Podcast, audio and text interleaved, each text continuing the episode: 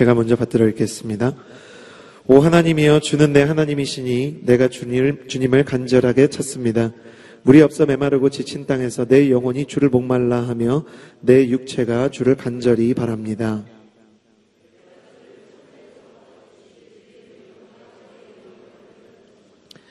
주의 인자하심이 생명보다 낫기에 내 입술이 주께 영광을 돌릴 것입니다.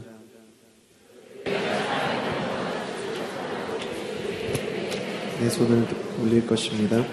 내 영혼이 진수성찬으로 배부른 것 같고 기뻐하는 입술로 내 입이 주를 찬양할 것입니다. 내가 침대에서 주를 기억하고 밤에 보초를 서면서도 주를 생각합니다. 주는 내 도움이시니 내가 주의 날개 그늘 아래서 즐거워할 것입니다. 내 영혼이 주께 끝까지 매달리니 주의 오른손이 나를 붙드십니다. 그러나 내 목숨을 노리는 사람들은 멸망할 것입니다. 그들은 땅속 저 아래로 내려갈 것이며 칼에 쓰러져 여우들의 밥이 될 것입니다. 함께 읽겠습니다. 오직 왕은 하나님을 즐거워할 것이며 그분의 이름으로 맹세하는 사람마다 기뻐할 것입니다. 그러나 거짓말쟁이들은 말문이 막힐 것입니다. 아멘. 영광을 바라보라 하는 제목으로 김승수 목사님께서 하나님의 은혜를 대언해 주시겠습니다. 따뜻한 박수로 맞아주시기 바랍니다.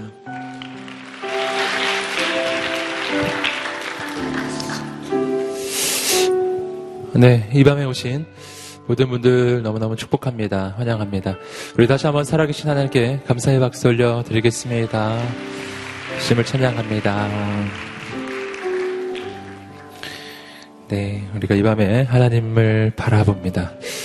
어, 이번 한달 어, 주제가 바뀌었습니다. 3월 한 달의 주제는 시선이라고 하는 주제인데요.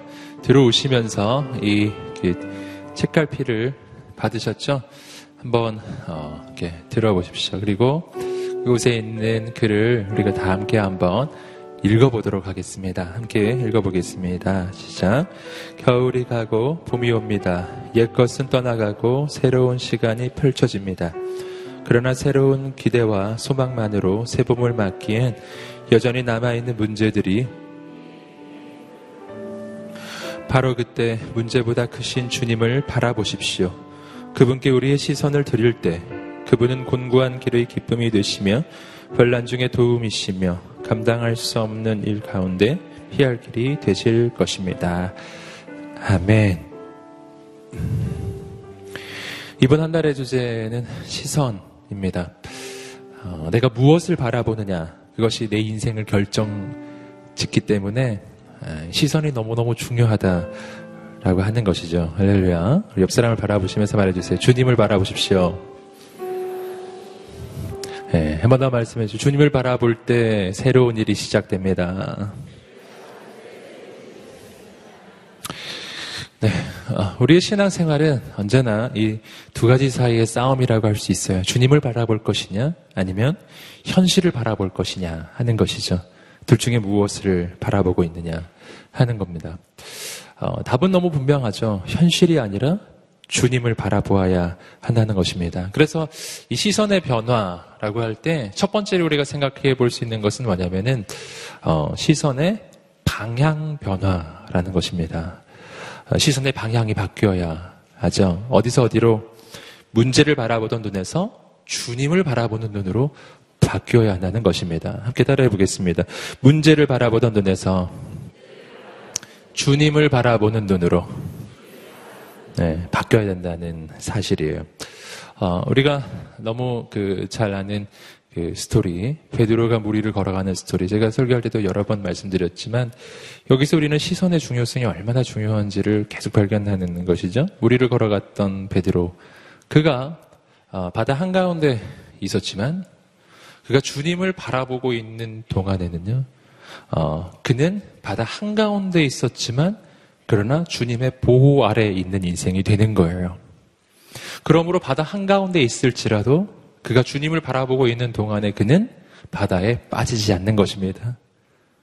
그래서 바다 한가운데 있기 때문에 인생이 위험해지는 건 아니에요. 바다 한가운데 있어도 주님 안에 있으면 거기가 세상에서 가장 안전한 곳으로 바뀌는 거예요.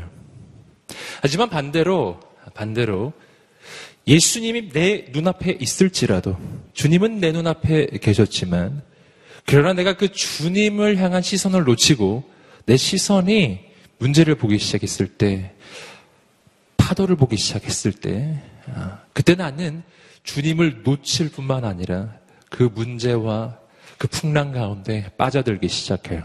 내 인생은 죽어가기 시작한다는 것이죠. 주님이 눈앞에 있어도 내가 그 주님을 향한 시선을 놓치면 그러면 나는 어, 세상에서 가장 위험한 그 위기 속에 인생이 빠져들기 시작해요. 여러분, 어디 있느냐 보다 중요한 것은 내가 누구를 보고 있고 무엇을 보고 있느냐 하는 것입니다. 그래서 정말 내 인생이 어려울 때가 있습니다. 힘들 때가 있어요. 정말 두려움이 나를 사로잡을 때가 있어요. 그때 우리가 항상 점검해 봐야 되는 것은 뭐냐면 내가 지금 만나고 있는 내 인생의 이 문제의 파도가 얼마나 거세냐, 얼마나 이 파도의 높이가 높으냐 하는 것. 우리가 그런 것들을 검토하기 전에 먼저 검토해 봐야 할 게 있습니다. 그것은 내가 지금 뭘 보고 있느냐라는 것입니다. 내가 혹시 내 눈앞에 주님이 와 계신데도 불구하고 그 주님을 향한 시선을 놓치고 있지 않은가? 우린 그것을 빨리 확인해 봐야 된다는 것이죠. 그 다음에야 비로소 이 파도가 얼마나 큰지 점검해 보는 게 의미가 생기기 시작해요. 여러분, 주님을 보고 있지 않으면요. 아무리 작은 파도라도 내 인생을 삼켜버릴 것입니다. 하지만 내가 주님을 보는 그 순간 파도가 아무리 높아도 나는 그 파도 위를 걷게 될 것입니다. 파도 높이의 문제가 아니라고요. 문제의 크기가 문제가 아닌 거예요. 그러나 아, 우리 인생이 자꾸 혼란에 빠지고 길을 잃어버리는 아주 중요한 이유는 뭐냐면은 자꾸만 문제의 크기만 보고 있다는 거예요. 파도의 높이만 계속 보고 있어요. 예, 그리고 내 인생의 파도는 왜 이렇게 거센가? 그거 가지고 자꾸 한탄하며 주저앉아 버린다는 것입니다. 여러분 하나님의 사람은 인생의 파도의 높이 때문에 쓰러지지 않습니다. 주님을 향한 시선을 놓칠 때 쓰러지는 거예요. 여러분 오늘 이 시간이 우리 이 시선의 방향이 바뀌는 시간이 되기를 소망합니다. 주님 바라봐야 된다는 것입니다. 어, 그런데 한 가지 문제가 있어요. 그것은 뭐냐면은 하나님이 눈에 보이지 않는 분이시라는 사실이에요. 이게 아주 또 중요한 문제입니다.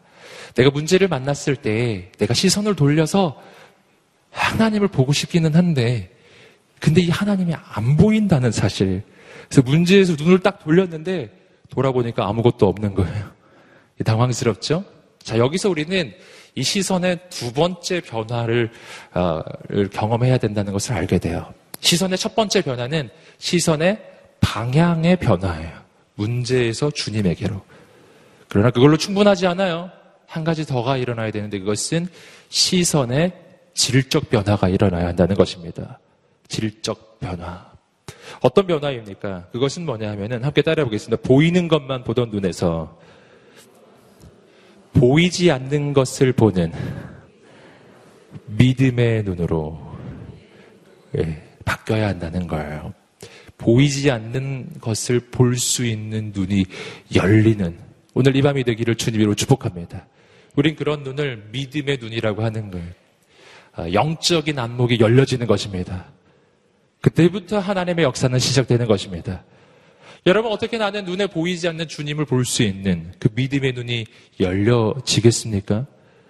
여러분 어, 성경에서는 어, 이것이 얼마나 중요한지 주님을 통해 말씀하셨어요. 주님은 나사로의 그 무덤 앞에서 낭망하고 있는 마르다에게 주님은 이렇게 말씀해 주셨죠. 내가 믿으면 하나님의 영광을 보리라.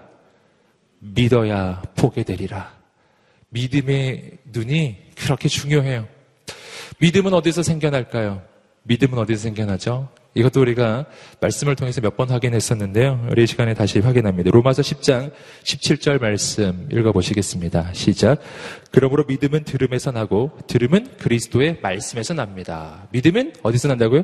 들음에서 나는 거예요. 믿음은 보는 데서 나는 게 아니에요. 믿음은 듣는 데서 나는 것입니다. 예, 왜 그런지 아시겠어요? 하나님은 눈에 보이지 않는 분이시기 때문에 여러분 하나님은 영이십니다. 보이지 않아요. 그러나 하나님은 존재하십니다. 그래서 우리가 처음으로 주님을 만나는 것은요, 눈으로 보아서 만나게 되는 것이 아니라 귀로 들어서 만나게 되는 것입니다. 그래서 어, 태초에 말씀이 계시니라. 이 말씀이 하나님과 함께 계셨으니 이 말씀이 곧 하나님이시니라. 이 말씀은요.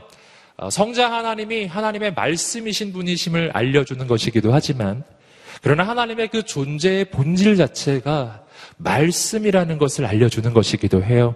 하나님은 말씀이신 분이세요. 그래서 그분의 음성을 들어야만 나는 그분이 계심을 알게 되는 것입니다. 내 안에 하나님을 향한 믿음은 언제 생기냐면은 그분의 말씀을 들을 때 생겨요. 와, 정말 그분이 계시구나. 그 말씀이 내 안에 들려오기 시작할 때 난 하나님을 믿게 되고 하나님을 향한 그 믿음이 있어야만 내 인생 가운데 임하신 하나님이 보이기 시작하는 것입니다. 여러분, 자, 여기서 다시 한번 우리 확인합니다. 시선의 변화. 첫 번째 변화는 뭐죠? 방향 변화예요. 두 번째 변화는 뭐죠? 질적인 변화예요. 믿음의 눈이 열려야 된다는 것이죠. 근데 믿음의 눈이 열려, 열리려면 어떻게 돼야 된다고요? 말씀을 들어야 해요. 여러분, 이 한 달 동안이 바로 그런 시간이 될 것입니다. 우리의 눈이 열려지는 시간이 될 거예요. 믿음의 눈이 열리는 시간이에요. 근데 그 믿음의 눈이 열리려면 말씀을 들어야 해요. 여러분이 한 달 동안 한번 결단해 보지 않으시겠어요? 내가 말씀을 들으리라. 여러분 이 화요 성령 집회 가운데 매주 매주 하나님의 말씀이 선포될 것입니다. 여러분 그 말씀을 들으십시오. 그냥 어, 그냥 열려진 마음으로 그 말씀을 받으십시오. 여러분 말씀의 씨앗이 내 마음밭에 심겨지도록 그 씨앗이 내 마음밭에 뿌리를 내리도록 그 말씀을 받으세요.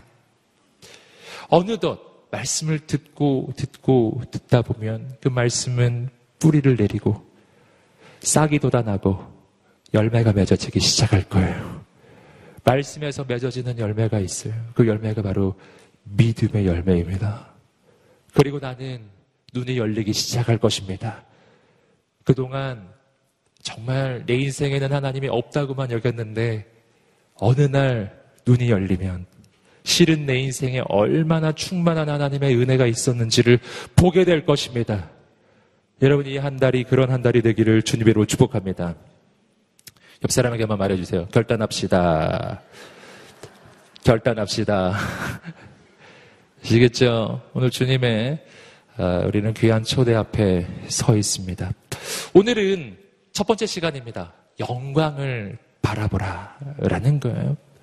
우리 믿음의 눈이 열려졌을 때 우린 뭘 보게 될까요? 하나님의 영광을 보게 될 것입니다. 여러분 오늘 본문 시편 63편의 말씀은 실은 그 영광과는 아주 거리가 먼 그러한 처지에 놓여 있었던 다윗의 인생으로부터 시작합니다. 오늘 시편 63편의 말씀은 표제가 하나 붙어 있습니다. 뭐라고 되어 있냐면 다윗이 유다 광야에 있을 때 지은 시라고 하는 표제가 성경 본문을 보시면 적혀져 있어요. 언제 쓴 시냐는 거죠. 유다 광야에 있을 때예요.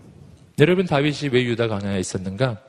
성경학자들의 이 그 주석을 참고해 보면 어, 이때 다윗은 아들 압살롬의 반역으로 인해서 아들에게 지금 쫓기고 있는 상태였다고 그래요. 아들이 반역을 일으켜서요. 거의 지금 대세가 기울은 상태였어요, 사실은. 어, 아버지 다윗은요, 아들에게 쫓기면서 목숨을 위협받는 신세.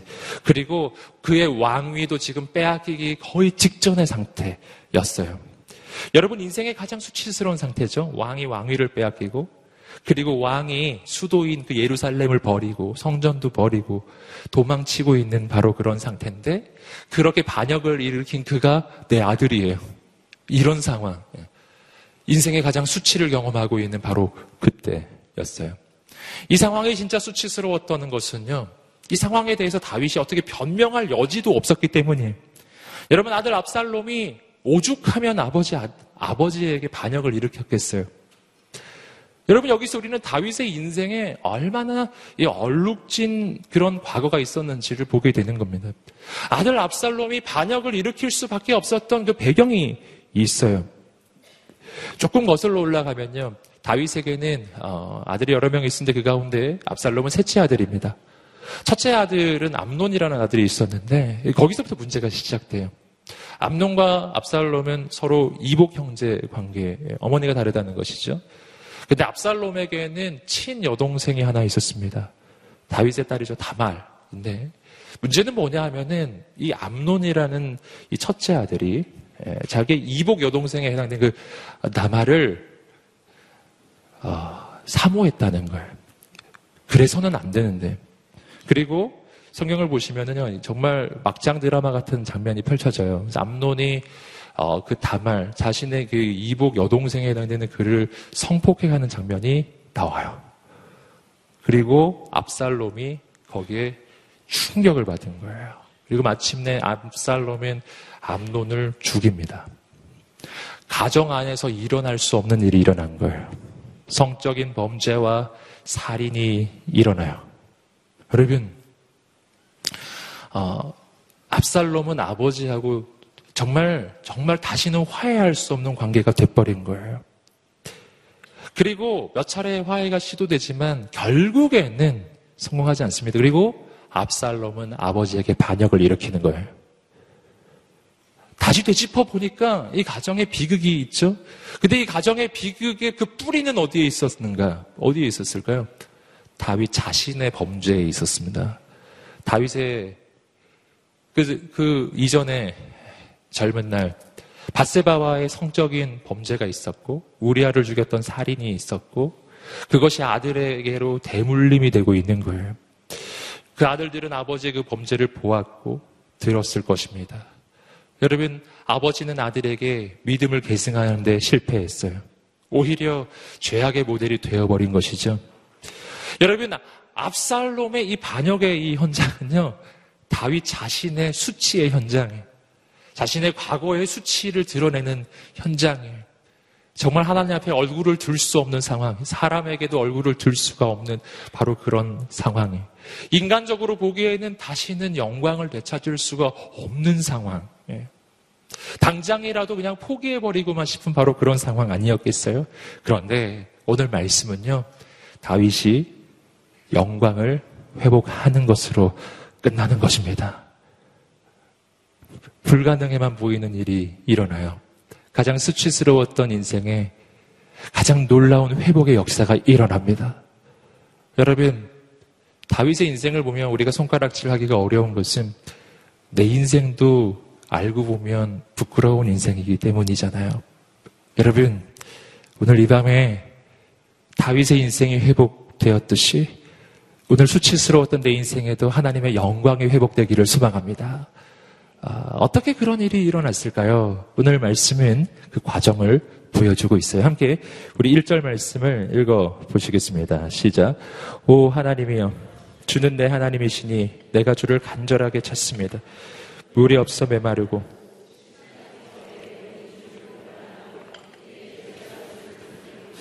자, 63편 1절의 말씀은 이렇게 시작하고 있습니다. 오 하나님이여 주는 내 하나님이시니 내가 주를 간절하게 찾습니다. 이렇게 말씀은 시작하고 있어요. 여러분 다윗의 인생의 회복의 역사는 기도로부터 시작합니다. 여러분 씻을 수 없는 죄인일지라도 인생의 바닥에 떨어져 있는 가장 처절한 인생일지라도 그가 하나님께 눈을 들어 기도하기 시작할 때 하나님이 그를 외면하지 않으신다는 것을 우리는 말씀을 통해서 발견합니다. 여러분, 오늘 이 시간 우리가 하나님을 바라보게 되기를 주님으로 축복합니다. 회복의 시작은 기도에 있습니다. 눈을 들어 하나님을 바라보는 데 있다는 것입니다. 여러분, 이때 다윗은 왜 하나님을 찾았을까요? 왜 하나님께 부르짖기 시작했을까요? 여러분, 그 까닭이 있죠? 그 까닭이 인생이 바닥에 떨어졌기 때문이에요. 우리가 말씀을 통해서 끝없이 발견하는 겁니다. 인생의 회복은 어디에서 오는가? 여러분 인생이 바닥에 떨어졌을 때 그 지점이 바로 내 인생의 변곡점이에요. 바닥에 떨어지는 순간이 내 인생의 그 곡선이 다시 상승세로 돌아서는 바로 시점이에요. 여러분 바닥에 떨어진 그곳 거기가 하나님의 역사가 시작하는 지점인 줄 믿습니다. 여러분 이것이 우리에게 참 역설적 소망이 되는 거예요. 여러분 내 인생의 끝 지점에 도달했다고 생각했던 바로 거기가 하나님의 새로운 미래의 시작점이 되는 것입니다. 여러분 오늘 이 밤이 그 밤이 되기를 간절히 소망합니다. 오늘 이 밤이 그렇게 하나님을 바라보는 밤이 되기를 간절히 소망합니다. 그래서 우리 인생의 그 변화의 시작은요, 내가 하나님 앞에 엎드리는 것으로 시작하는 것인데, 내가 언제 엎드러지느냐 하면은요, 내 힘이 다하고 내 인생이 끝나버렸다고 생각하는 바로 그 지점이에요. 거기에요. 오늘 우리가 거기에 도달했다면, 이제는 새로운 시작만이 남아있다는 것입니다. 문제는 뭐냐면요, 어설픈 어려움이에요. 한개 한번 따라해볼까요? 어설픈 어려움. 이 굉장히 어설퍼요. 어려우려면 확 어려워야 돼요, 그냥. 하나님 앞에 두 손 두 발 다 들고 그냥 엎드려 버리도록 그냥. 더 이상 일어날 힘이 없어서 뻗어버리면, 아, 죄송해요. 조금 비속어네요. 어, 더 이상 일어날 힘이 없어서 그냥 누워버린 거예요. 그러면, 그러면 회복 시작해요. 하나님, 힘 없어요. 근데요, 어렵긴 어려운데 조금 어설프게 어려운 케이스가 있어요. 이때는 완전히 엎드러지지 않아요. 쓰러졌는데 약간 힘이 있어요. 조금 힘이 있는 거예요. 이렇게. 예, 기어갈 힘이 있어요. 아직. 숨 쉴 힘이 있는 거예요. 아직도. 그때 우린 뭐를 하냐 하면은 놀랍게도 하나님께 엎드리지 않고 불평을 시작해요. 예, 원망을 시작합니다. 왜 하나님 나한테 이러냐는 거죠. 왜? 왜 나한테 이런 어려움을 주냐는 거죠. 그리고 불평, 원망, 두려움, 걱정, 근심, 막 온갖 게 막 인생을 사로잡기 시작해요. 특히나 하나님을 원망하기 시작합니다. 여러분, 이것이 바로 참 이상하게도 어려움을 만나면 분명 하나님께 엎드리는 거라고 설교에서 많이 들었는데 이상하게 많은 사람이 어려움을 만났는데 안 엎드리는 이유예요. 어설퍼서 그래요. 예. 어떻게 해야 될까요? 여러분, 바로 지금입니다. 지금. 지금이 하나님 앞에 엎드릴 때인 줄 믿습니다. 여러분, 다른 방법이 아직 있는 거라고요. 아직도 내 힘으로 뭔가 할 수 있다고 생각하기 때문에 하나님을 원망하는 이유가 뭔지 아세요? 하나님 원망하고 불평하는 이유는 내게 다른 카드가 있다는 뜻이에요. 하나님, 정말 불평스럽네요. 저에게는요, 아직 딴 방법이 하나 있었어요. 모르셨죠? 여러분, 내 인생에 아직 하나님 말고 다른 카드가 남아 계시나요? 내게 하나님이 능력 주시지 않아도 아직 두 발로 일어설 수 있으세요? 오늘 내가 하나님이 날 도와주시지 않아도 하루를 살 수 있을 것만 같으십니까? 여러분, 그렇다면, 그렇다면 정말 위기예요. 여러분, 내가 그렇게 하루를 살 수 있다고 생각하는 그 힘조차도 그것도 하나님이 주신 것이었기 때문이에요. 내가 불평할 수 있는 힘이 아직 남아 있다면 그 힘조차도 하나님이 주시지 않았으면 내게 남을 수 없는 힘이라는 사실입니다. 여러분, 오늘 우리가 하나님을 바라보게 되기를 주님의 이름으로 축복합니다. 어떤 사람은 이런 질문을 던집니다. 하다디은 나로 하여금 하나님을 만나게 하기 위해 어려움을 주시는 분이냐라는 질문이에요. 하다디은 내가 이렇게 인생이 힘들어서요. 인생이 바닥에 떨어질 때까지 내게 어려움을 줘서 그래서 날 하나님을 만나게 하는 분이냐라는 거예요. 하나님은 세디스트냐는 거죠. 그럴까요? 근데요, 이런 생각을 진짜 하더라고요. 그래서 하나님에 대해서 막 불신해요. 아니, 하나님이 결국 나를 그냥 고통스럽게 만들어가지고 하나님을 만나게 만드는 그 미저리의 주, 그 여주인공처럼 말이죠. 넌 날 사랑해야 돼! 이런 거. 넌 사랑하지 않으면 죽어! 이렇게 해요.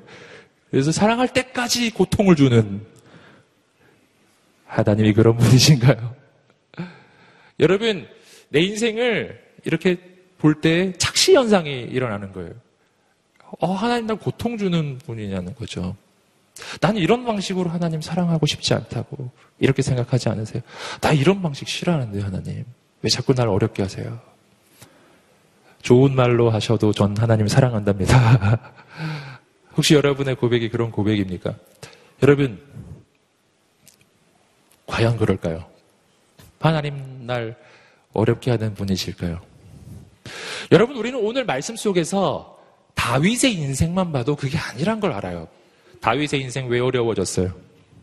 다윗의 인생 왜 어려워졌어요? 압살롬 왜 반역 일으켰습니까? 하나님이 반역을 뒤에서 배후 조종하셨습니까? 여러분, 압살롬이 왜 반역 일으켰는지 그 원인에 대해서 아까 제가 좀 설명을 해드렸어요. 여러분, 되짚어보고 되짚어보고 되짚어보면 다윗 자기의 잘못이었어요. 다윗이 잘못한 일이었다고요. 다윗이 하나님 앞에 바로 서 있었다면, 다윗이 하나님 앞에 거룩하고 정직했다면, 다윗이 만약 자기 자녀에게 믿음을 계승하는 좋은 아버지였다면, 압살롬이 왜 반역을 일으키겠습니까? 되짚어보니 내 인생의 가장 치욕적인 고통을 당하는 이 순간에 이 고통의 원인이 바로 나였다는 사실이에요. 여러분 그런데 이것이 다윗만의 상태일까요? 아니에요. 자기 인생 한번 돌아보세요. 나 지금 왜 이렇게 살고 있을까요? 자꾸 우리는 하나님 날 왜 이렇게 만드세요 하는데 좀 따져보세요. 진짜 하나님이 하신 건지. 진짜 하나님이 그러신 걸까요? 정말 그런가요? 아닙니다. 내 인생이 맞이하는 어려움 가운데 가만히 따져보면 내가 잘못한 게 아마 좀 더 많을걸요. 학생의 시험을 못 본 이유는 공부를 안 했기 때문이에요.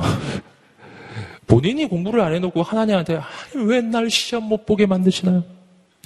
왜 나에게 위기를 주시네? 이러면 곤란한 거예요. 하나님 뭐라고 말씀하시겠어요? 뭐라고? 여러분, 제가 조금 단순한 예를 들어드렸지만 우리 인생에 그런 게 얼마나 많은지 몰라요. 얼마나 많은지. 아, 가만히 따져보면 내가 잘못한 게 아닌 것도 사실 있습니다. 나 잘못한 거 아닌데 막 어려움이 와요. 그건, 그것도 하나님 탓입니까? 아니에요. 조금만 더 따져보세요. 조금만 더. 그게 왜 일어났는지. 그건 다른 이의 죄악 때문이에요. 인간이 죄악 가운데 있기 때문이에요. 나의 죄, 아니면 다른 사람의 죄 때문이에요. 이 세상이 지금 인간의 죄악으로 얼룩진 세상이기 때문이에요. 이건 하나님 탓이 아니에요. 사실은 하나님은요, 인간의 어려움을 뒤에서 사주하시는 분이 아니라 실은 그 모든 어려움과 고난과 어려움들은 대부분 인간 스스로부터 나온 거예요. 그 모든 고난과 어려움의 시초는 아담의 범죄에 있었고요. 우리는 똑같은 범죄를 지금도 계속 저지르고 있습니다. 하나님은 어떻게 하신 분이십니까? 하나님은 아담의 범죄를 사주하신 분이 아니에요. 하나님은 아담이 사고를 쳤을 때 그 사고를 수습하신 분이시죠. 아담이 죄 때문에 죽게 됐을 때, 모든 인간이 죄 때문에 죽게 됐을 때, 아들 예수님을 보내주셔서 그 모든 죄를 대신 짊어지시고 죽게 하심으로써 모든 인간에게 구원의 길을 열어주셨습니다. 하나님은 어려움을 사주하시는 분이 아니라니까요. 어려움은 나로부터, 인간의 죄로부터 기인하는 것이 대부분이에요. 하나님은 그것을 대신 짊어지시는 분이세요. 여러분, 오늘 우리는 다시 한번 바라보아야 합니다. 하나님을 다시 보아야 합니다. 내 인생을 다시 보아야 합니다. 무엇이 문제일까요? 무엇이 해결책일까요? 여러분, 오늘 하나님께 돌이키는 이 밤이 되기를 간절히 수망합니다. 여러분, 하나님은 좋으신 분이세요. 여러분, 가장 깊은 고통 가운데, 가장 깊은 죄악 가운데 있는 자, 가장 가능성이 없는 그 자를 위해서 아들 예수님이 오셔서 십자가를 지셨습니다. 여러분, 이것이 오늘 우리의 인생의 소망이에요. 다윗처럼 더 이상 가능성 없어 보이는 그 순간에도 하나님께 엎드리면 새로운 역사는 시작할 것입니다. 하나님께서 일으키시는 새로운 역사가 이어집니다. 함께 시편 63편 2절 말씀 계속 읽어보겠습니다. 시작. 내가 주를 성소에서 보았듯이 주의 능력과 자, 2절 말씀에서 여러분 이 기도의 효과가 나타나기 시작하는 거예요. 자, 1절 말씀은 다윗이 정말 고통 가운데서 부르짖는 겁니다. 하나님 제 영혼이 목마릅니다. 이렇게 지금 시작하고 있어요. 근데 2절 말씀을 보시면 톤이 약간 달라졌어요. 어떻게 해요? 내가 주를 성소에서 보았듯이 내가 주의 능력과 영광을 보려는 것입니다. 앞부분을 조금 주목해 보세요. 내가 주를 어떻게 되고요? 성소에서 보았듯이. 여러분 지금 다윗은 성소에 있는 건 아니거든요. 다윗은 지금 어디에 있죠? 광야에 있어요. 쫓겨다니는 시세잖아요. 그런데 내가 주를 성소에서 보았듯이 라고 말하고 있습니다. 이건 현재의 일이 아니라 과거의 일을 이야기하고 있는 것입니다. 내가 예전에 성소에서 내가 성전에서 예배 드릴 때 하나님을 만났던 그 경험을 떠올리는 거예요. 그때처럼 내가 지금 주님의 영광과 능력을 바라봅니다. 오늘 나를 만나 주시옵소서. 이건 과거 경험에 기초한 하나님을 향한 강구거든요. 여러분 하나님께 기도하기 시작했을 때 하나님은 생각나게 해주신 거예요. 옛날에 예배 드릴 때 하나님 만났던 경험, 옛날에 성전에서 하나님을 만났던 그, 그 영광을 다시 기억나게 해주신 거예요. 여러분, 여기서 우리는 아주 중요한 한 가지 영적 교훈을 얻습니다. 그것은 뭐냐면, 내 일상의 삶 속에서의 예배가 성공해야만 내 인생의 가장 깊은 위기의 순간에 난 하나님께 간구하고 하나님을 만나는 인생이 된다는 것입니다. 여러분 다윗이 지금 하나님 앞에 기도하고 간구하는 아주 중요한 한 가지 근거가 있어요. 그것은 과거의 성전에서 예배드렸던 예배의 경험이에요. 그곳에서 하나님을 만났던 경험입니다. 만약 다윗이 이전에 하나님을 만나본 경험이 없는 사람이었다면 여러분 하나님을 구체적으로 구하고 강구하기가 쉽지 않았을 거예요. 하지만 다윗은 예전에 하나님을 만났던 경험이 있는 진짜 예배자였거든요. 비록 지금은 수치의 자리에 있지만 과거에 그는 하나님을 만났던 경험이 있는 사람이에요. 우리는 뭐 흔히 이렇게 말하잖아요. 고기도 먹어본 사람이 맛을 안다고. 그안 먹어본 사람 잘 몰라요. 여러분, 하나님의 영광도 마찬가지. 하나님의 영광도 그것을 맛보았던 사람이 그것에 대해 그리움을 가지는 거예요. 내가 경험해 본 적이 있어야 그리운 겁니다. 내가 한 번도 경험해 본 적이 없는데 그냥 막연히 그리워하는 경우는 별로 없어요. 먹어봐야 그립습니다. 경험해 봐야 그립습니다. 여러분, 하나님도 만나본 적이 있어야 그리운 거예요. 여러분, 오늘 그래서 내 일상의 삶 가운데 드려지는 예배들, 기도의 자리들, 얼마나 소중한 자리인지 아시겠어요? 여러분, 일상의 자리, 일상의 예배 가운데 하나님을 만나는 인생들 되시기를 주님의 이름으로 축복합니다. 그러면 위기의 순간에 나는 하나님을 떠나지 않게 될 것입니다. 내 인생의 가장 깊은 고난의 순간에 하나님을 기억하게 된다는 거예요. 계속해서 3절 말씀입니다. 읽어보시겠습니다. 시작. 주의 인자하심이 생명보다 낫기에 내 입술이 죽게 영광 돌릴 것입니다. 주의 인자하심이 생명보다 낫다라고 하는 이 고백이 나옵니다. 이 부분은요, 여러분 너무너무 잘 아실 거예요. 찬양으로 많이 불려지는 부분이에요. 기억나시죠? 주의 인자하심이 생명보다 나음으로 내 입술이 주를 할렐루야. 네, 좀 오래된 찬양이죠. 네, 그런 찬양이 있어요. 이거 보니까 그 찬양 생각나더라고요. 아, 주의 인자하심이 또 이런 것도 주의 인자가 생명보다 나음으로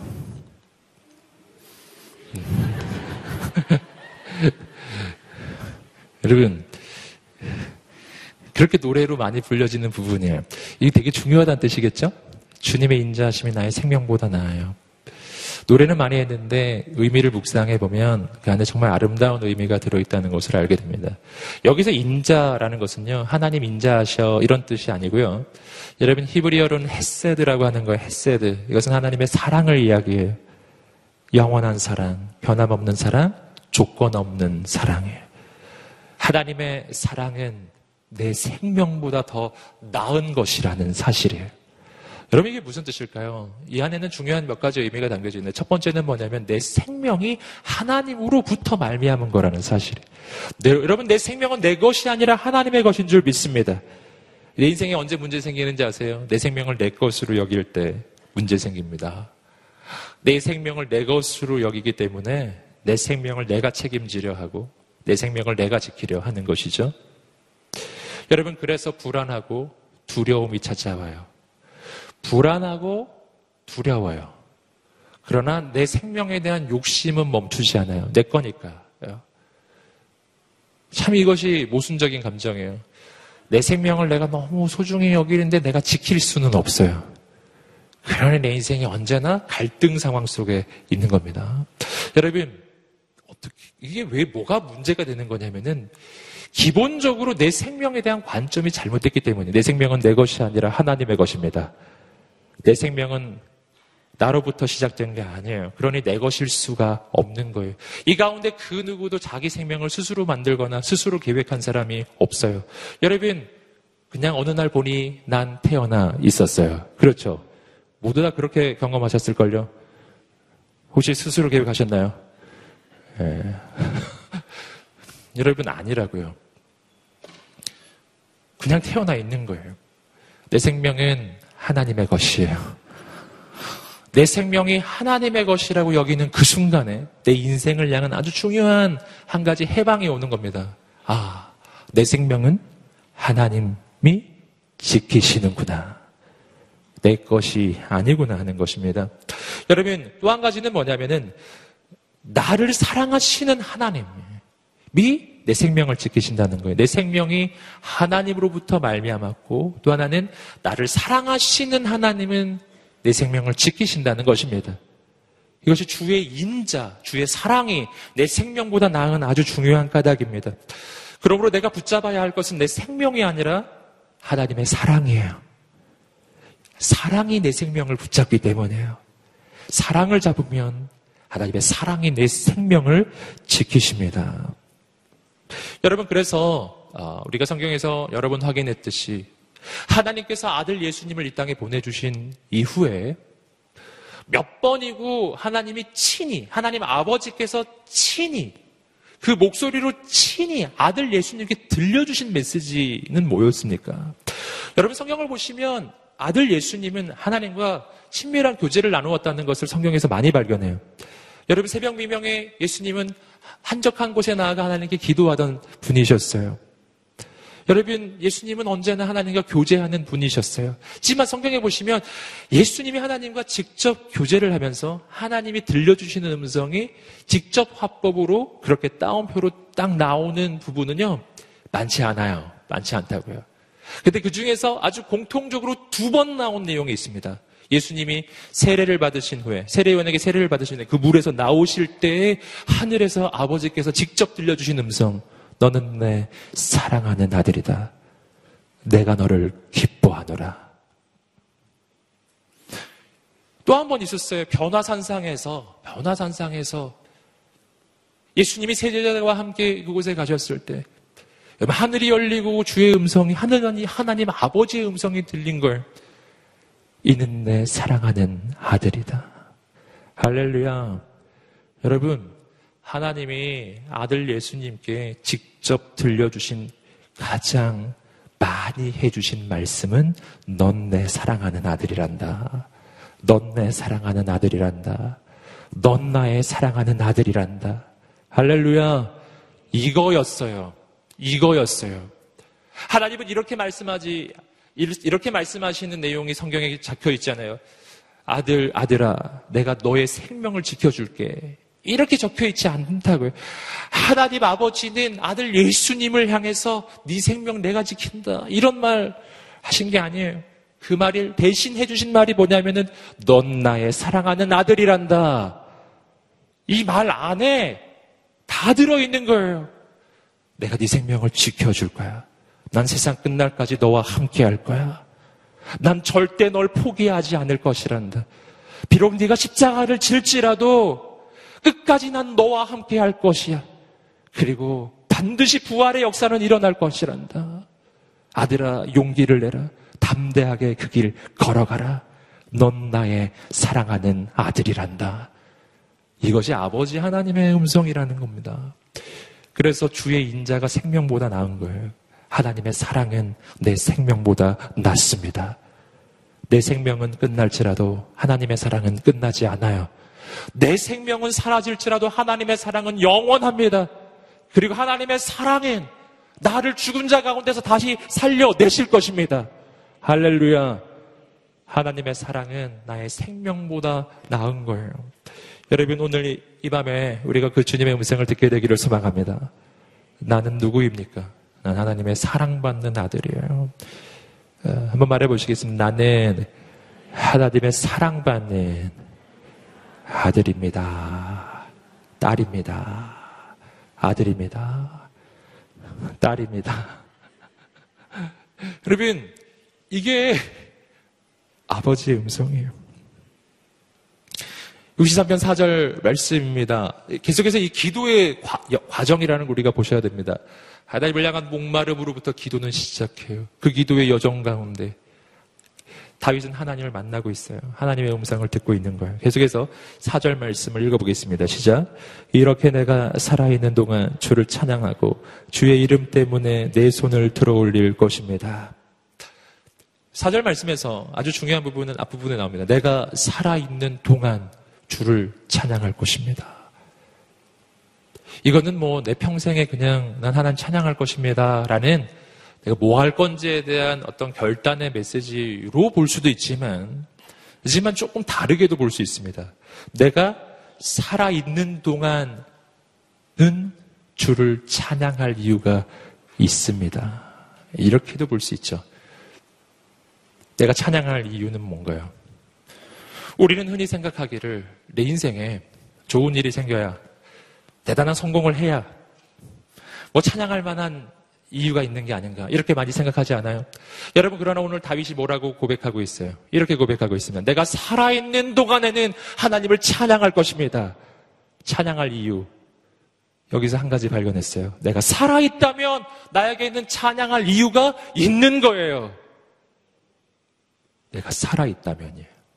왜냐하면 내 생명은 내 것이 아니거든요. 내 생명은 하나님이 주신 거예요.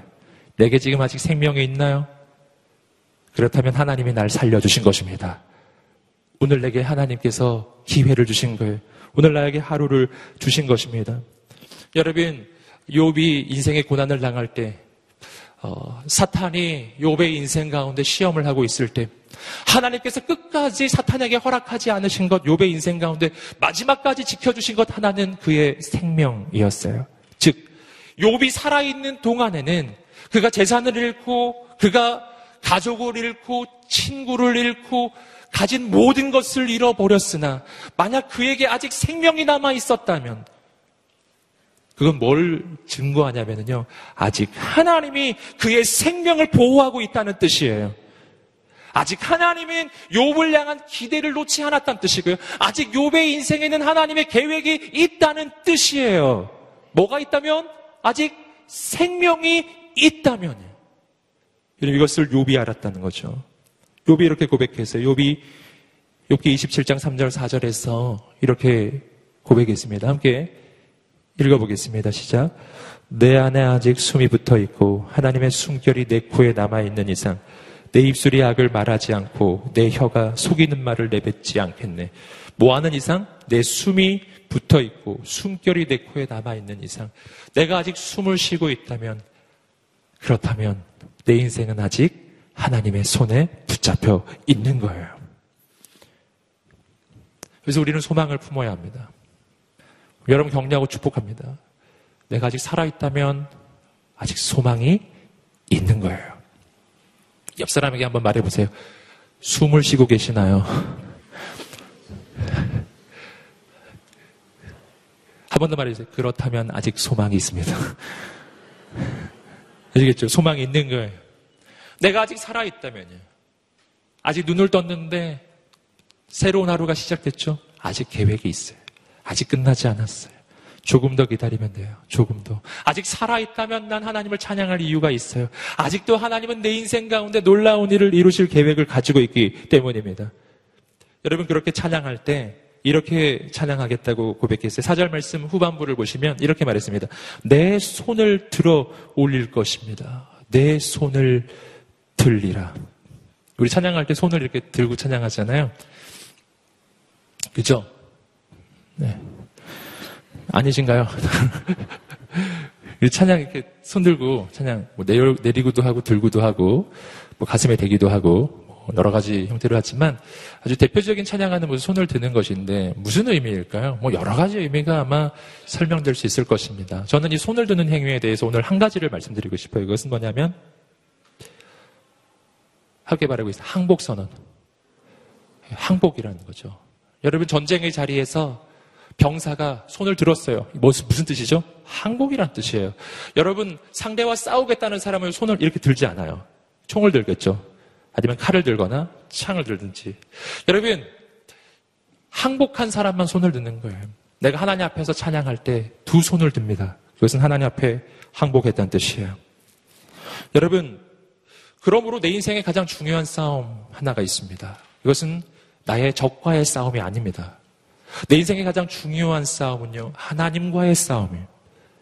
적과의 싸움에서 이기는 것은요, 아주 중요한 일은 아닙니다. 하지만 하나님과의 싸움 가운데서는 이 승부는 내 인생을 결정 짓는 승부예요. 그런데 이 하나님과의 싸움에서의 핵심은 뭐냐면은 하나님과의 싸움은 져야만 이기는 싸움이라는 것입니다.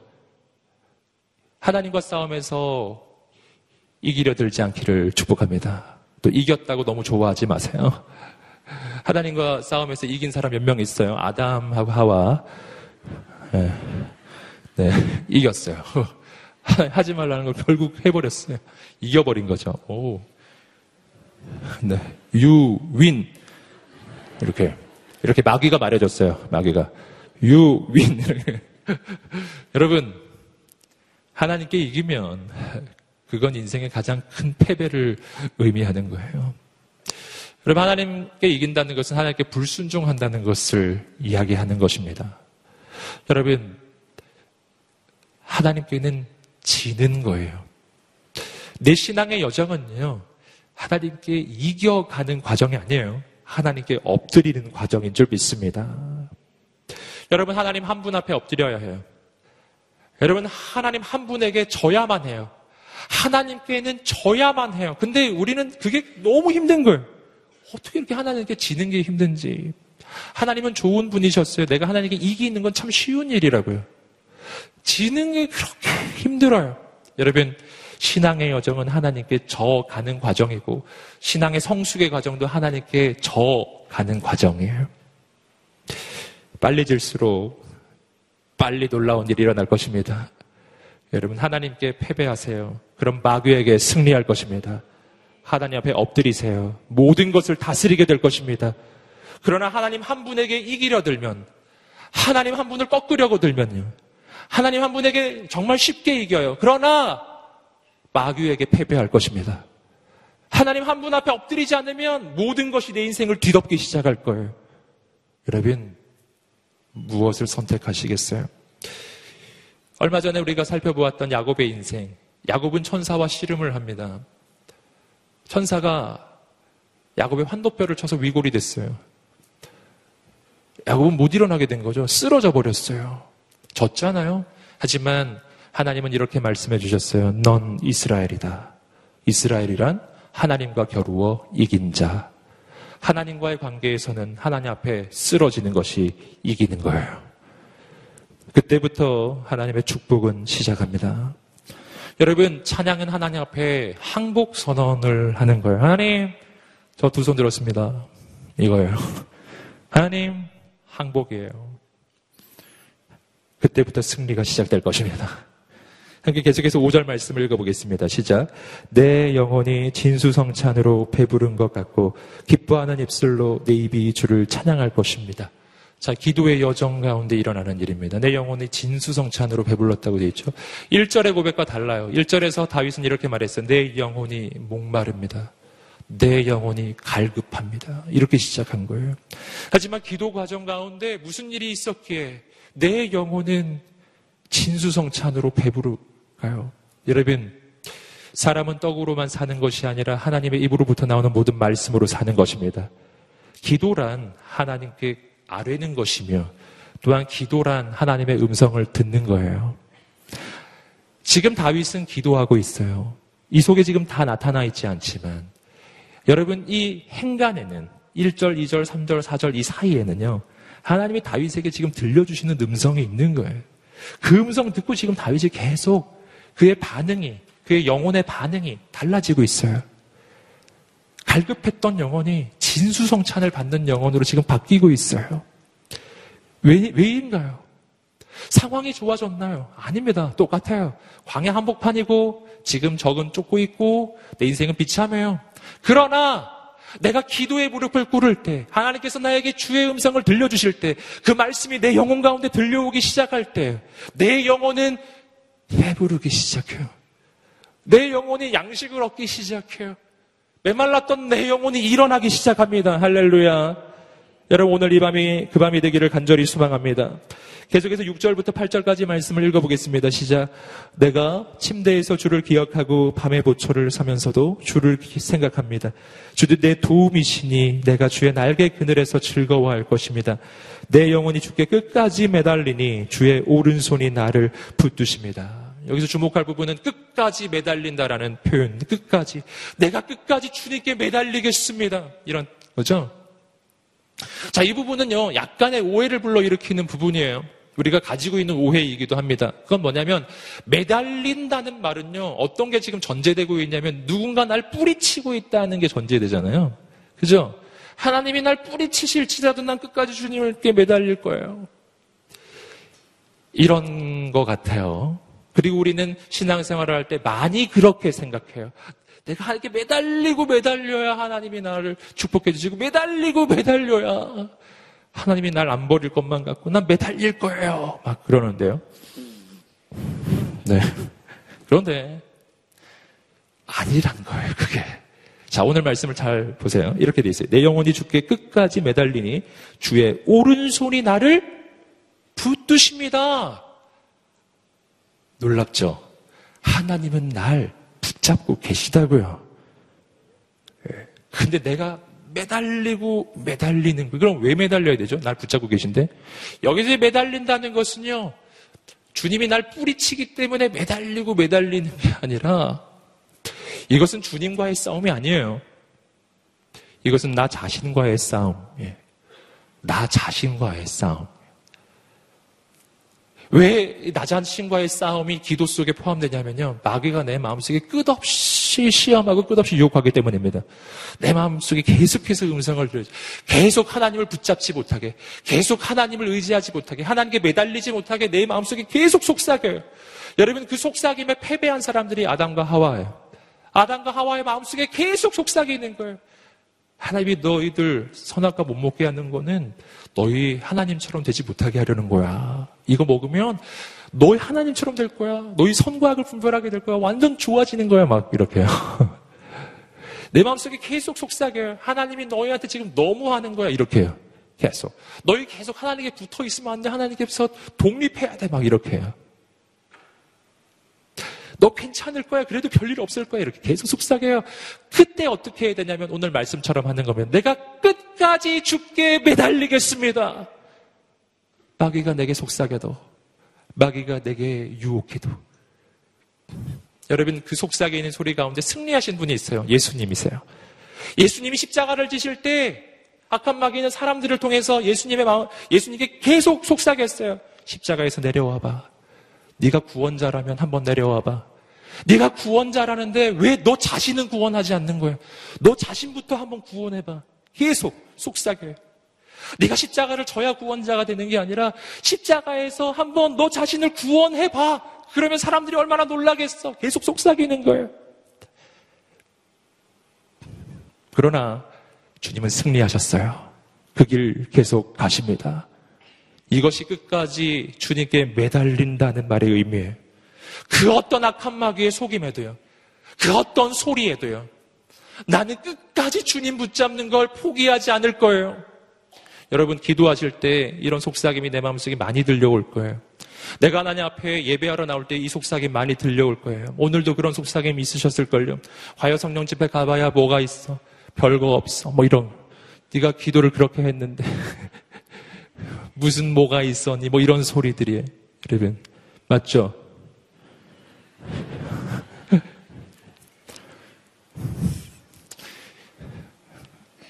아마 기도 좀 해보신 분은 그런 거 경험해 보셨을 텐데요. 소용없을 것 같은 거예요. 지금까지도 안 됐는데 오늘 하루 더 기도 한들 내가 99일 기도했는데 하루 기도 안 한들 뭐 어떠랴 뭐 이런 생각들입니다. 여러분 오늘 이 다윗의 고백을 붙잡으세요. 내 마음속에 어떤 유혹이 들려와도 난 주님을 끝까지 붙잡으리라. 난 주님을 끝까지 붙잡겠습니다. 아멘. 함께 외쳐보세요. 주님을 끝까지 붙잡으리라. 매달리리라. 아멘. 옆 사람에게 말해주세요. 아무도 당신을 막을 수 없어요. 절대, 절대 막게 해서는 안 됩니다. 여러분. 여러분, 마귀의 속임이에요. 다 속이는 거예요. 여러분, 하나님께서는 반드시 역사하실 것입니다. 우리는 언제까지 기도하나요? 하나님의 역사가 이루어지는 그날까지 우리는 끝없이 하나님 앞에 나아가는 겁니다. 하나님의 때가 되면 하나님의 역사는 이루어질 것입니다. 여러분, 오늘 말씀은 이렇게 이야기하고 있어요.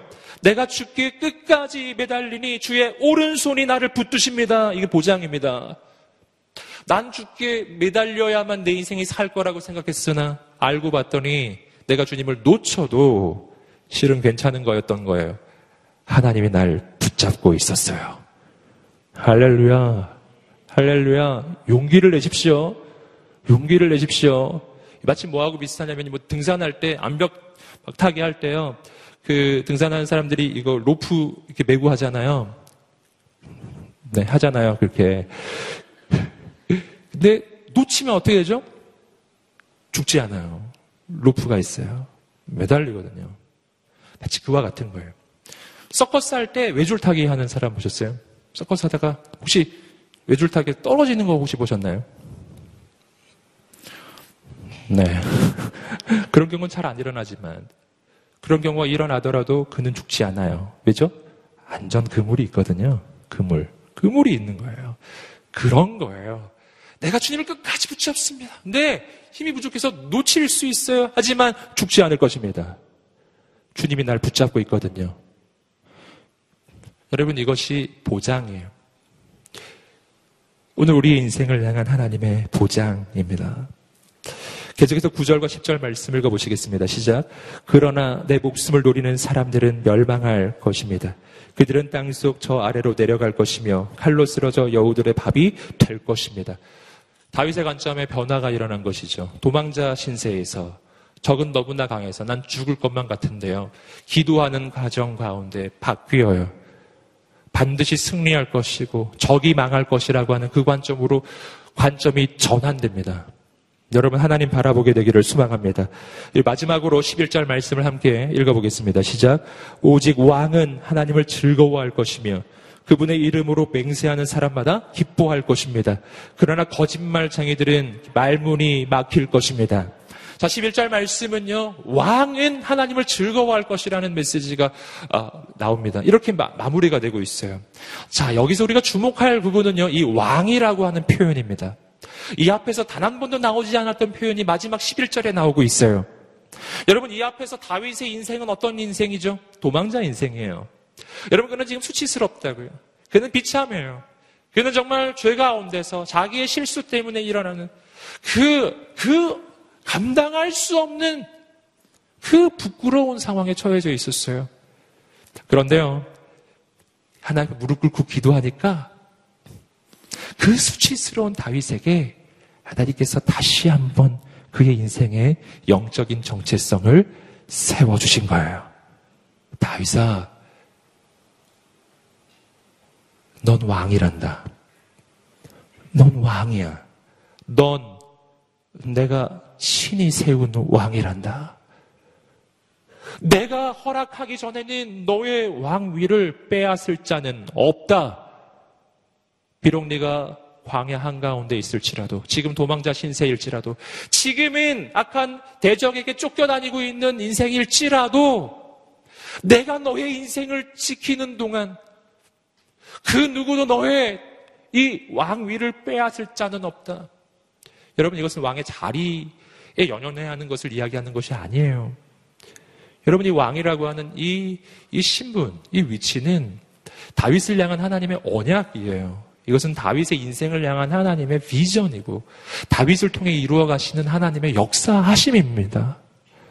높은 자리에 올라가라는 뜻이 아니라 왕으로서 백성을 돌보고 왕으로서 하나님의 역사를 이루고 하나님의 나라를 이루어가는 그런 왕을 이야기하는 거예요. 그러한 하나님의 꿈은 아직 멈추지 않았어요. 여러분, 이 싸움은요, 다윗의 왕위를 놓고 하는 싸움이었어요. 마귀는 다윗의 왕위를 빼앗으려고 합니다. 거의 성공할 뻔했습니다. 다윗이 너무 연약했거든요. 실수가 많았어요. 인생이 얼룩져 있어요. 완전 엮이는 가정에 좋은 아버지도 아니었고 너무 죄가 많았던 거예요. 그는 왕위를 빼앗겨도 정말 정말 그냥 괜찮은 사람인 것만 같아요. 부끄러운 인생. 나도 내 인생이 그렇게 느껴질 때가 있어요. 그런 인생. 다 뺏겨도 되는 인생. 이렇게 생각이 들 때가 있다고요. 여러분, 그런데요. 내가 주 앞에 무릎 꿇고 기도하기 시작하면 하나님이 내 인생을 세워주세요. 세워주세요. 얘야, 그렇게 생각하지 말아라. 얘야, 사상, 세상 사람들이 그 누가 뭐라고 해도 그렇게 생각하면 안 된다. 네가 왕이 된 건 내가 널 세워준 거야. 할렐루야. 여러분, 우리의 인생을 향한 하나님의 부르심이 있어요. 베드로전서 2장 9절 말씀 읽어보시겠습니다. 시작. 그러나 너희는 택하신 족속이요 왕 같은 제사장들이요 거룩한 나라요 그의 소유가 된 백성이니 이는 너희를 어두운 데서 불러내어 그의 기이한 빛에 들어가게 하시니에 아름다운 덕을 선포하게 하려 하심이라 아멘. 함께 외쳐보겠습니다. 나는 왕 같은 제사장입니다. 아멘. 옆 사람이 말해요. 당신은 왕 같은 제사장입니다. 하나님이 세우셨습니다. 그 누구도 빼앗을 수 없습니다. 아멘. 이 영적인 담대함을 갖게 되기를 주님의 이름으로 축복합니다. 이건 우리가 가지고 있는 이 영적 위치를 이야기해 주는 거예요. 하나님은 우리를 이 시대 영적인 왕으로, 왕 같은 제사장으로 세워 주셨습니다. 아멘. 예수 믿고 구원받고 하나님의 자녀가 되었을 때 여러분 우리는 하나님 앞에서 왕 같은 제사장으로 이 땅을 살아가는 거예요. 여러분 다윗은 그 그리스도인의 무대를 보여주고 있는 겁니다. 그의 자격이 있어서 그의 조건이 있어서 그의 과거가 좋기 때문에 혹은 그가 실수하지 않기 때문에 왕이 된 것인가요? 아니에요. 하나님의 절대 은혜입니다. 절대적 은혜. 부족한 자에게 임하는 은혜. 그리고 하나님은 그 아들을 결코 빼앗기지 않으세요. 전 여러분 격려하고 축복합니다. 여러분 다윗이 처한 그 상황, 오늘 우리와 동일한 상황이에요. 하나님은 다윗을 세우십니다. 하나님은 우리를 세워 주실 것입니다. 용기를 내세요. 수치 가운데 포기하지 마세요. 스스로 포기하지만 않으면 돼요. 다윗은 포기하지 않았어요. 이왕 망한 것 망명해야겠다. 그리고 이집트로 망명해가지고 그러면 안 돼요. 여러분 그러시면 안 돼요. 예, 어디 딴 데 가지 마시고 법당 가고 그러지 마시고 여러분 격려하고 축복합니다. 하나님께 붙어야 돼요. 기도하셔야 합니다. 끝까지 매달려야 합니다. 하나님이 당신을 세우실 것입니다. 다시 한번 일어나십시오. 여러분 하나님의 사랑받는 사람들이에요. 다시 한번 일어나십시오. 나를 바라보면 절대로 영광을 꿈꿀 수 없어요. 난 영광스러운 인생이 정말 아니거든요. 그런데 하나님의 영광은 영원해요. 오늘 우리가 눈을 들어 하나님 보세요. 하나님의 하나님의 영광으로 내 인생을 채우실 것입니다. 아멘. 이것이 오늘 우리의 소망이에요. 우리가 함께 기도하면서 나아갈 때 하나님 오늘 내 수치의 자리에서 나의 이 패배의 자리에서 내 인생의 위기 속에 나는 도망다니는 다윗처럼 광야 한가운데 헤매이고 있었던 다윗처럼 그렇게 난 헤매입니다 주님 주님 주님. 주님 오늘 나는 이 밤에 하나님 외에는 다른 소망은 없습니다 하나님께 끝까지 매달리겠습니다. 포기하지 않겠습니다. 오늘 이 밤에 그렇게 하나님을 붙잡고 매달리기 원하는 사람들 자리에서 일어나 보시겠어요? 그리고 우리 하나님 앞에 두 손을 들고 간절하게 기도하며 나아가지 않겠습니까? 아버지 하나님, 내가 끝까지 하나님을 붙잡습니다. 포기하지 않겠습니다. 나를 세우신 분이 하나님이신 것을 내가 믿습니다. 주님이 밤에 임하여 주시옵소서. 우리의 인생 가운데, 10년 가운데, 우리의 영 가운데 하나님의 나라로 임하여 주시옵소서. 내 마음속에 마귀는 끝없이 속삭이죠. 대적하세요. 예수 그리스도를 명하느니 모든 어둠의 권세는 묶임을 놓고 떠나갈 지어다. 모든 미혹의 영이 떠나갈 지어다. 거짓의 영은 떠나갈 지어다. 오늘 이 밤에 나는 하나님의 말씀만 듣기로 결정합니다. 오늘 이 밤에 우리 가운데 말씀하여 주시옵소서. 새 일을 이루어 주시옵소서. 우리 주 앞에 간절함으로 두 손 들고 주여 간절히 세 번의 치며 기다며 나가겠습니다. 주여. 주여.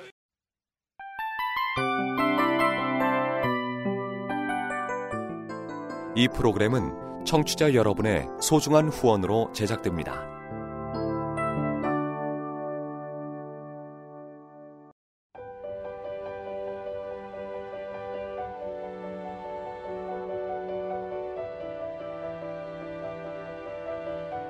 세상에는 수많은 교회들이 있지만 더 깊이 있는 말씀 강해를 찾기 위해 크기로만 교회를 선정하지 않습니다. 보다 좋은 영적 콘텐츠를 더 많이 나누기 위해 방송비를 받지 않습니다. 1년 365일 복음만 전하고 싶어서 우리는 광고를 하지 않습니다. 온누리의 복음을 땅끝까지 CGN TV와 함께 땅끝 성교사가 되주세요.